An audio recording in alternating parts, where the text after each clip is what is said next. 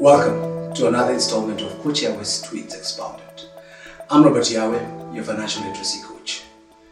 Today's tweet is on values, and uh, it's more the definition of what exactly are values. It says values are what you practice when nobody, not even yourself, are paying attention.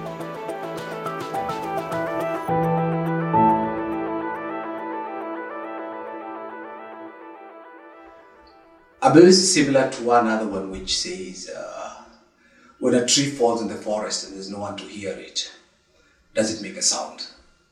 Well, it is supposed to be that it does make a sound because it does not make the sound because of your presence. It will make the sound whether you're there or not. So, the same way is when we say you have values, the question is is it something that you always have to think about before you do? Or is it something that you just find yourself doing? It's supposed to become subconscious. It's almost like we said with one of the previous tweets, which is habit.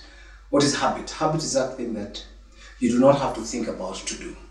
It is instinctive, it becomes part of you. You have totally inculcated it to become one with you. The same applies with your values. If you have values, then it means that it is something that you do not for others, but because it is what needs to be done. So, this morning, for example, I remember noticing that many of us do not stop at zebra crossings, yet there's an entire crowd standing next. So, the next time you're driving past a zebra crossing and there's somebody standing on the edge, a pedestrian who needs to get across, it must happen in, almost instinctively that you realize that you need to give that person priority to get across. But most of us do not, which is why, as a society, many nations are having a problem with values. Where you're talking of institutionalized corruption, uh, how does that happen? It's because we do things only when we're being seen, and we continue to do other things in the dark. The same applies with when you're working towards financial independence. It's not about doing things only when others can see what you're doing, but it's doing things towards that goal without having to make a mental effort to do it.